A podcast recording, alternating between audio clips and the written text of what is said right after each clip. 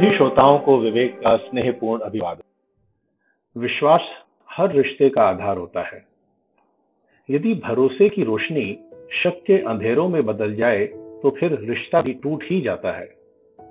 कुछ लोग खुश नसीब होते हैं, जिन्हें ज़िंदगी दूसरा मौका भी देती है। और उन्हें इस बात का पूरा ध्यान रखना चाहिए कि वो पुरानी गलतियों को ना दोहराएँ और शको शुभा की दीमक को अपने रिश्तों में घुसने ना दें। मित्रों, अभी तक मैं मुख्यतः हिंदी में कविताएँ लिखता आया हूँ और ये उर्दू में कविता लिखने का मेरा प्रथम प्रयास है। हो सकता है कि कोई गलती हो गई हो तो उसके लिए माफ़ी चाहूँगा। आपको मेरी ये कविता कैसे लगी, ये जानने की उत्सुकता भी है। अतः आपके संदेशों की प्रतीक्षा रहेगी। कविता का शीर्षक है, इश्क दोबारा।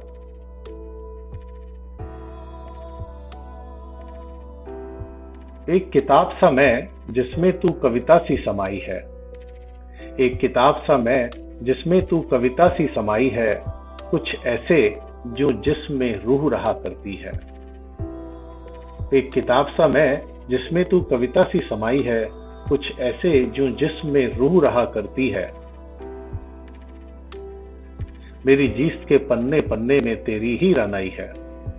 मेरी जीस्त के पन्ने पन्ने में तेरी ही रानाई है, कुछ ऐसे जो रगों में खून की धारा बहा करती है। मेरी जीत के पन्ने पन्ने में तेरी ही रानाई है, कुछ ऐसे जो रगों में खून की धारा बहा करती है। एक मर्तबा पहले भी तूने थी ये किताब सजाई।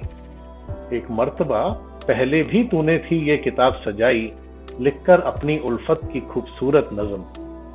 एक मर्तबा पहले भी तूने थी ये किताब सजाई, लिखकर अपनी उल्फत की खूबसूरत नज्म नीशे फिराक से घायल हुआ मेरा जिस्मो जा नीशे फिराक से घायल हुआ मेरा जिस्मो जा तेरे तगाफुल से जब उजड़ी थी ज़िंदगी की बज्म। नीशे फिराक से घायल हुआ मेरा जिस्मो जा तेरे तगाफुल से जब उजड़ी थी ज़िंदगी की बज्म। सूखी नहीं है अभी सुर्ख स्याही से लिखी ये इबारतें। सूखी नहीं है अभी सुर्ख स्याही से लिखी ये इबारतें। कहीं फिर से मौसम बारह में धुल के बह न जाए। सूखी नहीं है अभी सुर्ख स्याही से लिखी ये इबारतें। कहीं फिर से मौसम बारह में धुल के बह न जाए। एतमादे हम कदमी की छतरी को थामे रखना। एतमादे हम कदमी की छतरी को थामे रखना। शको शुभा के छींटे तक इस बार पढ़ न पाए। शको शुभा के छींटे तक इस बार पढ़ न पाए।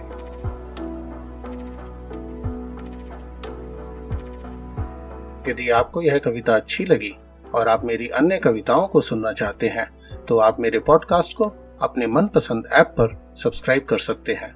नीचे दिए लिंक से आप मुझे वॉइस मैसेज भी भेज सकते हैं।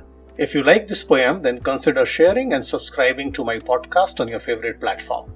You can also send a voice message to me by clicking at the link given below.